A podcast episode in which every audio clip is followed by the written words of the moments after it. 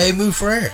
Want to know more about vein disease but not be bored to death? Well, you've come to the right place.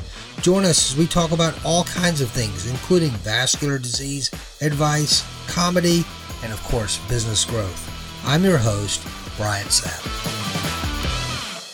Hey, Mufreir. This is Brian Sapp from the Hey Mufreir podcast. This episode is brought to you by Doc to Doc Lending. Doc to Doc Lending provides personal loans to physicians and dentists at rates that make sense. Apply in under five minutes at doctodoclending.com. Hi, this is Brian Sapp with the Hey Mufreir podcast. It is my pleasure to present Professor Mark Whiteley. He is a venous surgeon in the UK. He introduced endovenous ablation surgery to the UK in 1999 and set up the internationally renowned the Whiteley Clinic in 2001. He now has three clinics in the UK, is opening a fourth in April of 2022. Mark invented the TRLOP procedure for incompetent perforating veins in 2000 and introduced endovenous microwave and high intensity focused ultrasound or HIFU to the UK in 2019. Mark set up the College of Phlebology in 2011 and now runs training courses and fellowships as well as the College of Phlebology International Vein Registry. He sits on the editorial board of the Journal of Vascular Surgery, Venous and Lymphatic Disorders, and has won multiple international prizes for his work and has over 146 peer reviewed publications.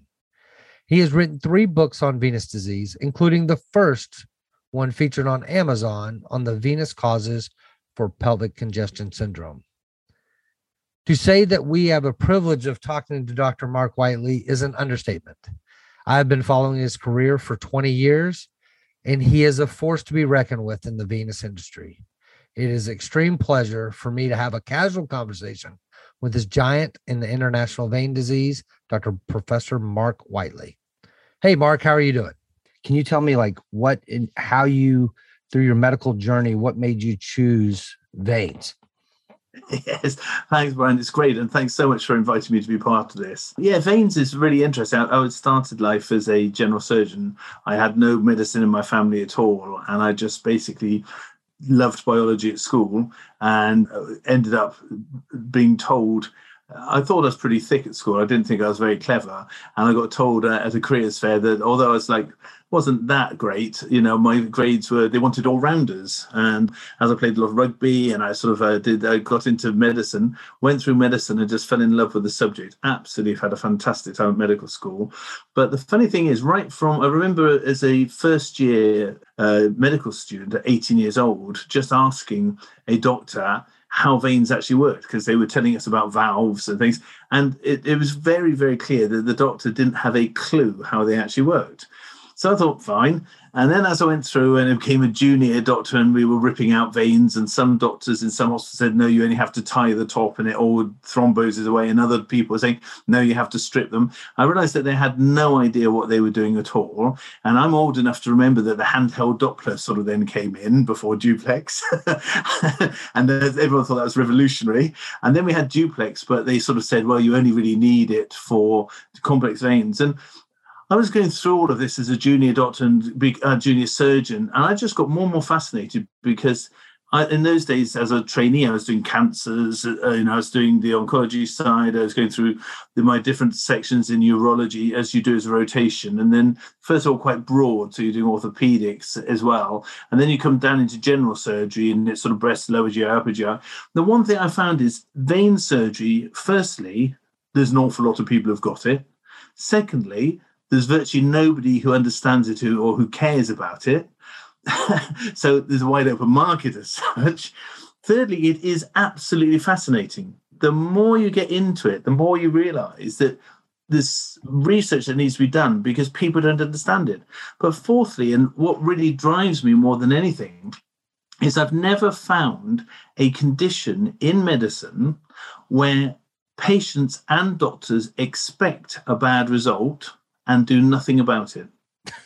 And it's, it's absolutely phenomenal. And you say to patients, Oh, your veins have come back because you've had them done five times before. And they go, Yeah, well, the doctor told me they'd come back. And everybody just says, oh, fine. Oh, imagine that if it was anything else, you'd be the, down to the local solicitor, you'd be, you know, issuing writs, you'd be complaining. Veins is just accept. And the more you understand it, the more you realize that, in fact, veins shouldn't come back if you treat them properly. Apart from the natural deterioration, which you know from the Framingham studies, 3% to 4.5% per year. Apart from that, anyone whose recurrence rate is higher than that is doing something wrong. And we, you know, there's there's a I thought it would take me six months to convince the world, and 20 years later, I'm still trying to convince my colleagues. No, I so man, you you you spoke so much truth there, and man, so that's that that is so profound. I would say one third. So one of the reasons why I left my old employer is he failed to understand the deep venous component. He failed to understand the root cause for a lot of reoccurrence, uh, you know, and um, I was just a sonographer, but I got to see it because I was seeing patients at the beginning, I was seeing them through the journey, I was seeing them at the end, and I was just like getting frustrated. I took it very personal when somebody would have failed treatment. And like you would say, so I always, ta- so I rarely go to vein conferences, Mark. and and what and people ask me all the time, they're like, why don't you go to vein conferences? And I'm like, they're all besides yourself, you're an innovator. You think outside the box and you push the envelope.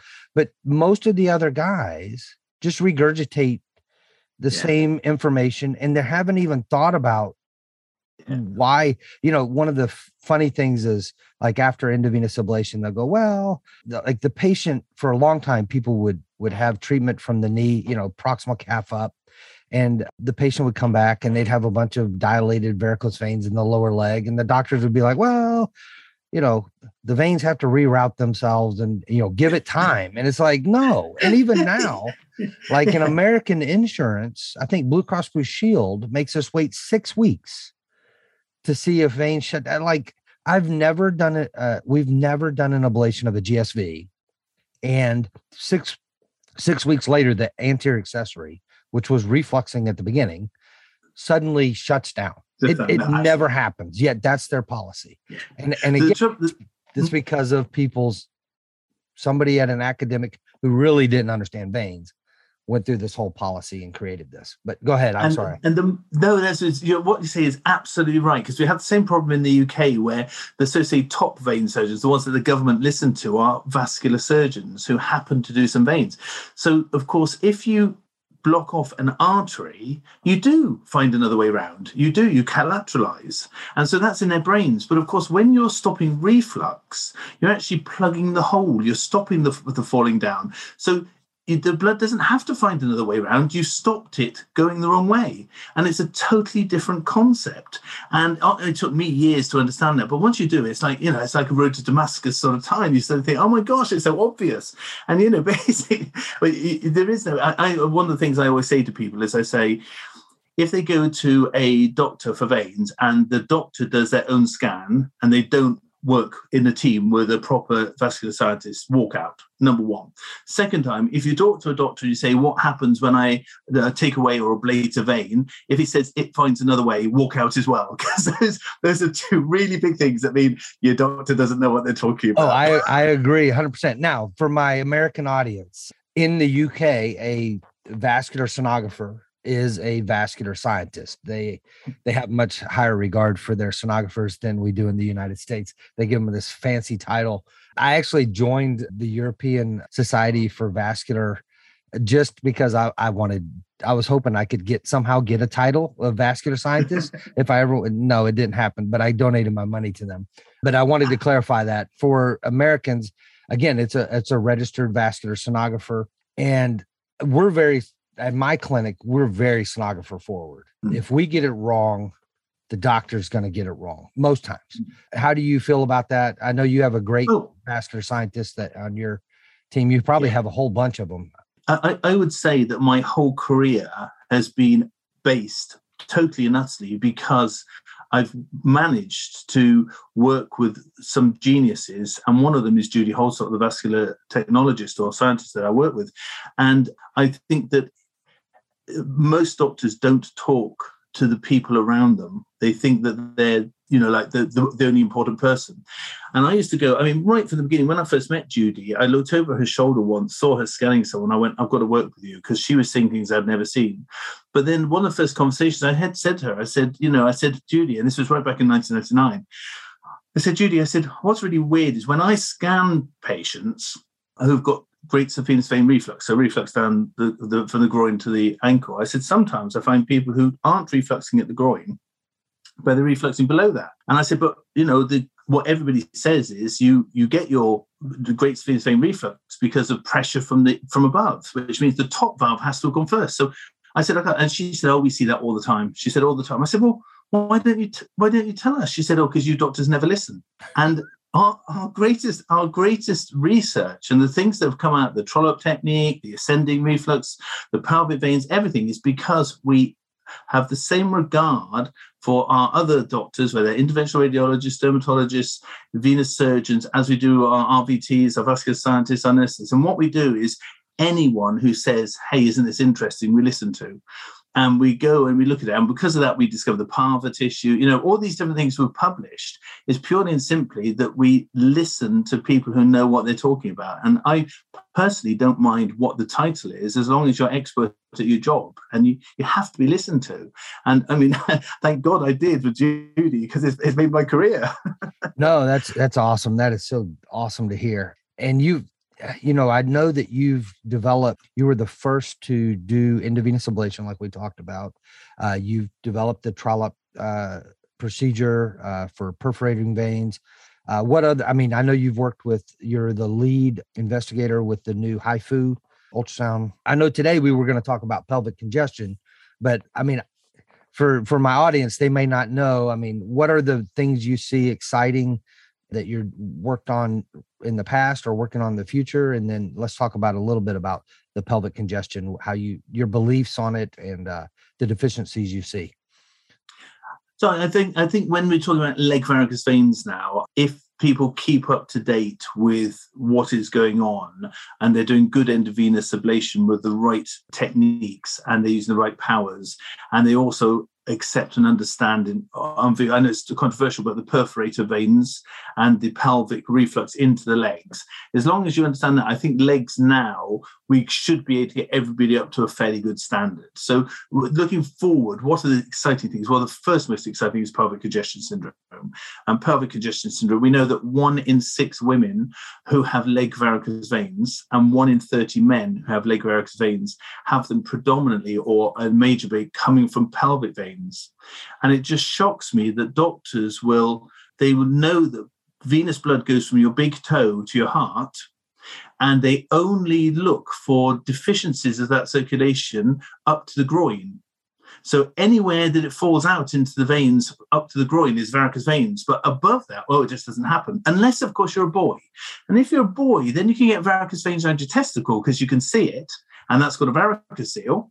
But when you go to these conferences and you hear these say world experts talking about pelvic congestion, they'll tell you it's females only. And I always stand up and say, "So you don't see boys with varicoceles?" And they get very embarrassed and they go, "As Whiteley talking again." And you know, the, the basically pelvic congestion. Simply, if we just called it varicose veins of the pelvis, then I think it would be a lot easier. But we have to now call it pelvic venous disorders because you know people want to give it a sexy title. But it really is varicose veins of the pelvis, and it can come from because of the valves not working in reflux, or it can come because of obstruction. And you know, as you all know, there's a huge amount of uh, uh, arguments as to which is more important and how we should treat it, and that's an academic thing. But you know, it is phenomenal. But the most important thing is in in the UK, and we've got a much smaller population than yours.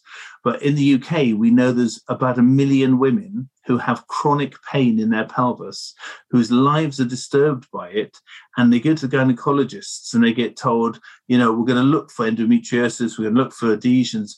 They don't, they, they come out of it at the end and they say, there's nothing wrong with you. You have to see a psychiatrist, you're mad. They've paid for lots of investigations. They've had invasive things like laparoscopy, and nobody picked up they've got varicose veins in the pelvis causing it and you know that's shocking shocking it, so i it, it is it is so shocking and i see it all the time i've been i've been scanning pelvic and uh, iliac and pelvic veins for for about 15 years i had a family member who I scanned because they were going to go on birth control. And I have seen enough women, young women who've who've had DVT after starting birth control. That has said, hey, me, I want to look at your iliacs, and I did. Iliacs were beautiful, but their pelvic, her pelvis was just engorged. And this was a 20 year old relative of mine. And so I, she was going to the OBGYN like the next week and so we wrote up the report. We said that she had pelvic congestion. And I didn't want to be the, you know, it's weird. Whenever you're dealing with family, you don't want to be the only person. So I was yeah. looking, I just wanted uh, conf- confirmation. So uh, we requested a transvaginal ultrasound and she went and they go, you should go see a vascular doctor. We don't do this. So I called and I'm like, listen, what do you mean you don't do this? Like, I just want you to look for for uh, uh, varicosities across the myometrium. I want you to look for periuterine veins. Like these are obvious. I can see them with the transabdominal probe. You should have no problems. I get a report back that was normal. yeah. And yeah. I wrote a letter to the doctor yeah. and I just yeah. blasted. I I just gave her all the information. And the thing is that the doctor gave me a, the OBGYN gave me a call back. She said, you know, you came and talked to me about a couple years and, and I want to apologize and this and that. And it mm. turns out her sonographer, the the OBGYN sonographer, ended up coming and becoming a patient of mine. And she had pelvic congestion, but it is so widely unrecognized I'll, tell I'll tell you two little anecdotes of mine as well because it really one is one of my best friends is a gynecologist in the UK. She's absolutely brilliant. She she's very very good at, at, what she does in the menopause area. And one day I was talking to her about this, and I said, you know, it's amazing we don't ever get any referrals from gynecologists. We we only pick them up because patients read my book or you know they've sort of seen the website. And I said, and they're really upset because they've spent so long looking for an answer. And I said, you know, at, at, laparoscopy, surely sometimes, I know the veins are deep inside, but I said, sometimes you must see varicosity. She said, oh, yeah, they all have them. I said, I said, I said, so, so, so, so all your women with pelvic pain that you don't find, you know, another cause, you see these big veins. She said, yeah, yeah, if you haven't got endometrial, you get big bulging veins. And I said, and you don't think that's a problem? She went, no, you know, you see it all the time and they're seeing the problem but because nobody's educated them that that's pelvic congestion they just say normal, just a bit veiny. The second one I must say about is for many years when I used when I was sort of standing up at um, conferences and going in the newspapers in the UK and saying, look, you know, we can now cure leg ulcers, we can, uh, you know, pelvic veins, and I was trying to bring people up into the 21st century about veins. And one of my big detractors over here, there's a very famous doctor in Devanes, and he was absolute all the time, you know, whenever the because newspapers always try to have the other side, and they would have some, they'd go to him, and he was often the person who'd say, Oh, you know, it's not right, it's not true. And he was really horrible. And that meeting to be absolutely very, very horrible to our research. And then out of the blue, I got a phone call from him and said, "My daughter has just got uh, got married, and she's having so much discomfort in her pelvis during during and after sexual intercourse, deep inside." And she's been to see the gynecologist, two different ones, very well respected, that he'd managed to, being in the medical profession, had got him very good um, uh, referrals. They'd said there's nothing wrong with her, and she'd ended up under a psychiatrist. And he said, he, and his words were, he said, I don't believe anything that you say, but would you mind scanning her? so, so, so, we, we sent it to Judy Holdstock, who is expert, who did the, who's designed the, you know, the transvaginal duplex and the criteria that we do um, with uh, Harrison. And she found that all four veins both ovarian and both internal iliac, absolute hosing, huge, no no compressions, no nutcracker, nothing else. Nice, easy one to do. We coiled embolized it all completely and utterly. You know, they had the usual bit of post-operative discomfort because you've thrombosed. A couple of a couple of months later, absolutely pain-free. Seven months later, pregnant and with no trouble at all. And you know, he's never even I've met at meetings since. He never even acknowledges me, never thanks, never even comes up and says, actually, you know, you're still speaks out against pelvic congestion. Unbelievable, isn't it? it it's unbelievable. I, I, uh, it's, it's so sad. So, I mean, it, I, so it bothered me so much. I told you, my previous employer, I was over from 2006 to 2010, I was finding all these indications for patients with pelvic and, and iliac vein disease and he just didn't understand it. He thought I was taking he thought I was taking ablations away from him. Yeah. Instead, I was like, no, I'm finding the root cause. And I would have so many women who would cry. They would start mm-hmm. crying and they would and it's it's almost magical because I would ask, you know, I would see something on the ultrasound that would indicate pelvic involvement. And I swear they would think I was like a, a astrologist because I could sit there and go, you know, you have you have low back pain, you have pain during intercourse, mm-hmm. and and they would start crying because they mm. had been to doctor after doctor after doctor. It's very, I will say, it's very rewarding. And I think with vein disease, and I, I, maybe I hope you have the same result. I think it's more life changing than any other vascular. You know, you can it's crazy. You can find a critical carotid on somebody, you can treat it, and the patient lives a little bit, and they they're not going to bring you a basket of fruit. I when we find somebody's problem that they've searched for 15 years and been taking antipsychotics and you relieve that pain, oh my God, they end up being like a, a disciple and telling yeah. the whole world about yeah. you. And it, it's amazing. Very rewarding. And, and you get exactly the same thing with venous leg ulcers, who have been told for years that you have to have manuka honey or compression and stuff. And one day they'll suddenly find out that actually you can treat the underlying cause, the veins, and 18 weeks later, on average, they dis- the ulcer disappears, and they, they do have to wear compression majority of the time. And it is it's life changing. We've even had a couple of patients start to sue the NHS because they were never told. And of course, over here we've got to think of the NICE guidelines, the National Institute of Health and Care Excellence guidelines, and even though those guidelines, which everyone's meant to follow, say if you have a venous leg ulcer or severe varicose veins, you should have a duplex scan and treatment. They were written by English doctors on English or I said should say UK doctors by uh, uh, you know randomized control studies paid for by the UK tax office, and still those same doctors have once they've got their names on the papers go back to not treating them. It is utterly ridiculous that you know you you have a country that pays for the research. And other research, a very clever fellow, John Michaels, up from who's now a health, uh, he's a doctor, but he also does a lot of health eco- economics up in Sheffield. And he showed many years ago, there's a st- study called the REACTIV Study. And just even if you talk about leg varicose veins, even away from pelvic varicose veins, but just leg varicose veins, per pound spent, you actually get more improvement for longer. So, what's called a quality of life year for each pound you spend than you do for almost any other disease, than cancers, arterial surgery, or anything, because you not only relieve the problem now, but you prevent the problems in the future. And you're doing it on patients who have got decades to live who aren't at the other end of life. And venous disease should be right up there. It should be the thing people are talking about, but it's just not sexy. People don't yeah, people don't talk about it. No, and and it's so so this is the most frustrating for me is and the public doesn't understand this your doctor doesn't know anything about vein disease. It and chances are your vascular surgeon and, and i know this is very controversial to say but they don't know shit either. And i'll give you an example mark. I i told somebody the other day i i find it crazy. There's like this group of vascular surgeons. They have 19 vascular surgeons in their group and they're marketing varicose veins to the public Okay. And they're spending money marketing varicose veins. And I, I sat down and I was talking to a friend and I said, listen, varicose venous disease is 15 times more prevalent than arterial disease. So think about this. You have 19 surgeons, vascular surgeons, almost all of their patients are Medicare, 65 years old or older, probably 80% of them.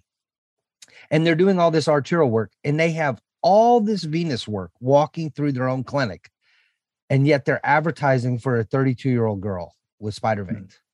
Mm-hmm. And the patient with venous stage four venous disease yeah.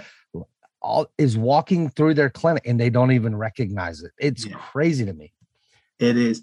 We, we have a problem. I mean, as an academic, I was um, a chairman of a session in a, a, a, a Paris meeting in about just before COVID, about end of 2018. And it just struck me. I was on the table, uh, on the sort of thing, and there were a couple of American colleagues there as well, but mainly it was a European meeting. Somebody from the audience just started the conversation. They said, Why is it that venous disease is so abysmally looked after and looked at? And I said, I can't speak for any other one, but in England, what happens is we have the National Health Service, which has a monopoly on, on jobs and training. And people who do private practice have trained in the NHS and then do some private work. And our difficulty is, is if the NHS doesn't recognize a condition and doesn't train people for it, it doesn't occur. So we don't have consultant vein surgeons. And unfortunately, the public and everyone else thinks vascular means veins. They don't realize it means arteries. And we should call vascular should be renamed arterial and venous should be venous. And that way people would understand that we don't have any venous consultants in the UK in the NHS. And because of that, there is no training because nobody trains if there isn't a job there. And of course, the medical schools don't train if there's not a job either. So I had a patient the other day who came to see me, in fact, two years ago now, and she was a, a research fellow of mine. And I do these um, research fellowships for people who want to be medical students, and I give them a summer and I get them to write publish some papers, and it helps them in their career. And she had come and done this, got a place at medical school, gone through her medical schools up in Manchester. And she came back as a junior doctor for me to do her veins. And I said, Well, it's very kind of you, but you know, it's a few hundred miles. Why didn't you? Which for England's a long way. and I said, I said, you know, why didn't you have it done in Manchester? She said, Well, number one, if you saw what they were doing there, you wouldn't have it done. She said, but number two, she said, in my five years of training, she said, I had one hour training on varicose veins. And when I went to that lecture, I went in there, and this was the, down as the veins and varicose veins lecture, one hour and five years. And she said the consultant didn't turn up and sent their registrar instead because they weren't going to waste their time teaching varicose veins. The registrar turned up and said, and this only a couple of years ago, said, I don't really know much about veins. The boss told me to come along, but you know, if they're bulged, then you should strip them out. You know, do you have any questions? And that she knew different because she'd worked in my unit. But do you know all those other people? They're going to be the GPs and the family doctors of five years' time. And that's another generation of doctors who are going to go through still thinking venous diseases, a bit cosmetic a bit peripheral. And it is a huge uphill battle to explain that 30% of the population have a problem that deteriorates and you leave it long enough and it becomes a medical problem. And that's before you get to the pelvic congestion and everything else. That's just your, you know, that's just your leg veins. yep. No, I agree. I mean, so in the United States, a lot of the large hospital institutions they won't allow you because of drug reps in the past they won't let you do lunch and learns anymore. And so it's very hard to educate somebody. And what we found my experience is if somebody comes in for leg pain the doctor will send them to orthopedics first. The orthopedics they'll clear them they come back and then they'll send them to pain management. So i think harvard and stanford and stanford both did a study and they found one in four people with radiculopathy, nerve pain, or pain in the legs had undiagnosed chronic venous insufficiency. Wow. And, wow, and that's so, interesting. So, yeah. so, but the problem is, it's how do you reach those people? Uh, in mm. in our clinic, you have to reach them like you do through social media, yeah. and that, that's what's crazy is we finally it takes probably about ten patients who come back to their doctor and go, why why didn't you Tell us about this before. Now, I have one great referral group out of Tyrone, Georgia, and I actually have a nurse practitioner there. I can't think of her name, but she is amazing. She actually sends us patients and she'll actually write the order to check for pelvic congestion. She she understands it so well and this is just somebody who is willing to listen, take an hour or two to listen and then as she's mm-hmm. heard more patients, more patients, she's become one of our best referrals, but it's like speaking to the to the to, to the deaf as far as yeah. trying to communicate to people yeah. and then the, of course with pelvic venous disease a lot of the GYN docs they solve it by taking out the uh, the uterus oh, and when they take out the uterus they take out all the the the engorgement engorged veins and there is some symptom relief but then the patient develops hormonal dysfunction and gets gains weight and all these side effects that are bad. I, have just actually commented on social media. I don't know if I'll get into trouble because in in um, uh, last last week, I think it is in Canada, there's a doctor who took out um, uh, somebody's fallopian tube for pelvic congestion, and when he was in there, took out the other one, so made her sterile. And she's turned around and sued him for making him sterile, and he's countersuing her for trying to ruin his reputation because he had consented and everything. And I wrote and said it, it's irrelevant if it's truly pelvic, unless the reporter's got it wrong. If it's pelvic congestion, what was he doing touching her fallopian tubes in any case? Yeah, it has nothing I mean, to do with it. It's a, it's a vein problem. Don't touch the, don't touch her, her reproductive organs. You know, it's just it's, it's unbelievable. But is that what, what I would say is that uh, you're, you're I can tell your frustration, but it's even worse in the UK because what we found in the US, at least most of your patients do their research. Yeah. And what I found is on my um with the books I've written, with my YouTube video, with my papers, with my website, it, it, we get so many more questions from people in the States than we do in the UK, even though we're a UK based company, because the UK patients, we've still got this thing in the UK that if my GP says it, then they must know. And they don't question it. And they don't think, does my GP actually know the latest advances in OBGYN, ENT, neurosurgery, you know, they don't realize that it's a very generalist opinion. So we have the problems. I, I wrote something up about, uh, you probably know the, the 2012 guidelines showing that if you have thrombosis in your great saphenous vein or small saphenous vein, so what they used to call phlebitis or chronic venous uh, thrombophlebitis, so people call it phlebitis. We now know that that, you know, if the clot in the end of that gets close to the deep veins, you've got a 1% chance of a pulmonary embolism. So everyone who gets diagnosed with phlebitis must have a duplex ultrasound scan, and if it's close to the junction, should be anticoagulated. Guidelines from the USA, guidelines from the UK 2012. So I wrote up in Facebook to everyone, you know, watch out for this. If they're told you've got phlebitis, please follow these guidelines. And of course, what happens? Absolutely loads of GPs writing to me. This is disgusting. You know, these all get better with antibiotics. so you know, not only not having an ultrasound scan, but not having even the right treatment. But because it's hot and red, it must be infection antibiotics. And you know, that is still going on. The number of people get referred for a scan with phlebitis is, I wouldn't say zero, but it's close on zero even though the guidelines are now 10 years out uh, there. And then when people turn up to the ER and they've got a clot in their lungs, it's, oh, I wonder where that came from. it's, you know, it, venous disease, it, it, it oh, I, I, could go on for hours, but it's just so, so frustrating. No, I agree. So, so I'm working on, on a couple book chapters myself. I, and I just had shoulder surgery two weeks ago. I'm supposed to be wearing a harness, but I'm not because it doesn't look good. and so I hired a girl off Facebook and she's been typing for me. And literally, my thermostat eh, uh, in my upstairs went out and I had an air conditioning guy. This was three days ago.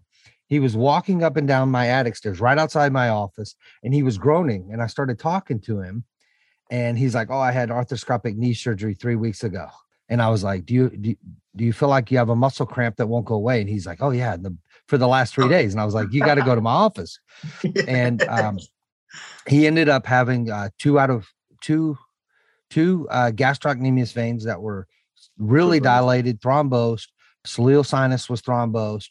And uh, he had been coughing and a little short of breath. And it's like he had went to the orthopedist and didn't see anything. Yeah. And even in the United States, I have a, uh, so I wrote a paper in 2014. I still cannot get uh, IAC to require muscular calf vein imaging of gastrocnemius veins. And you know as well, when you're looking at gastroc perforators play a role in venous insufficiency, but there's still like this just constant fight over things that should be relatively for people that are deep into the venous world are simple.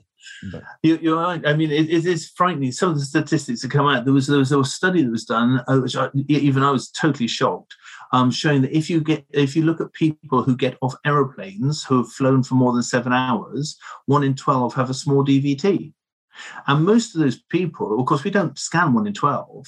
And luckily, most of those people will get better and they'll say, Oh, I don't know why, but I had a bit of swelling on that flight, you know. But all of these things, you know, you sort of sit around and think you at least should know about it and you know have it because even if all you do is have a scan, check it doesn't grow, and the second scan, you know, either three days or a week later, depending on your protocol, you know, it would be so much safer to actually know the knowledge and just sort of wait for the disaster, and then everyone goes, "Gosh, you know, isn't it terrible? What can happen?"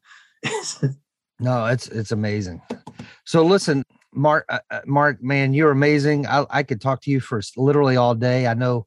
Would you be opening open to having a, another discussion at another time? Always. If it's about veins, I can talk as long as you like. Thanks for listening to the Hey Mufreir podcast. For the show notes, transcripts, and downloads of the things that we've covered, visit heymufreirpodcast.com.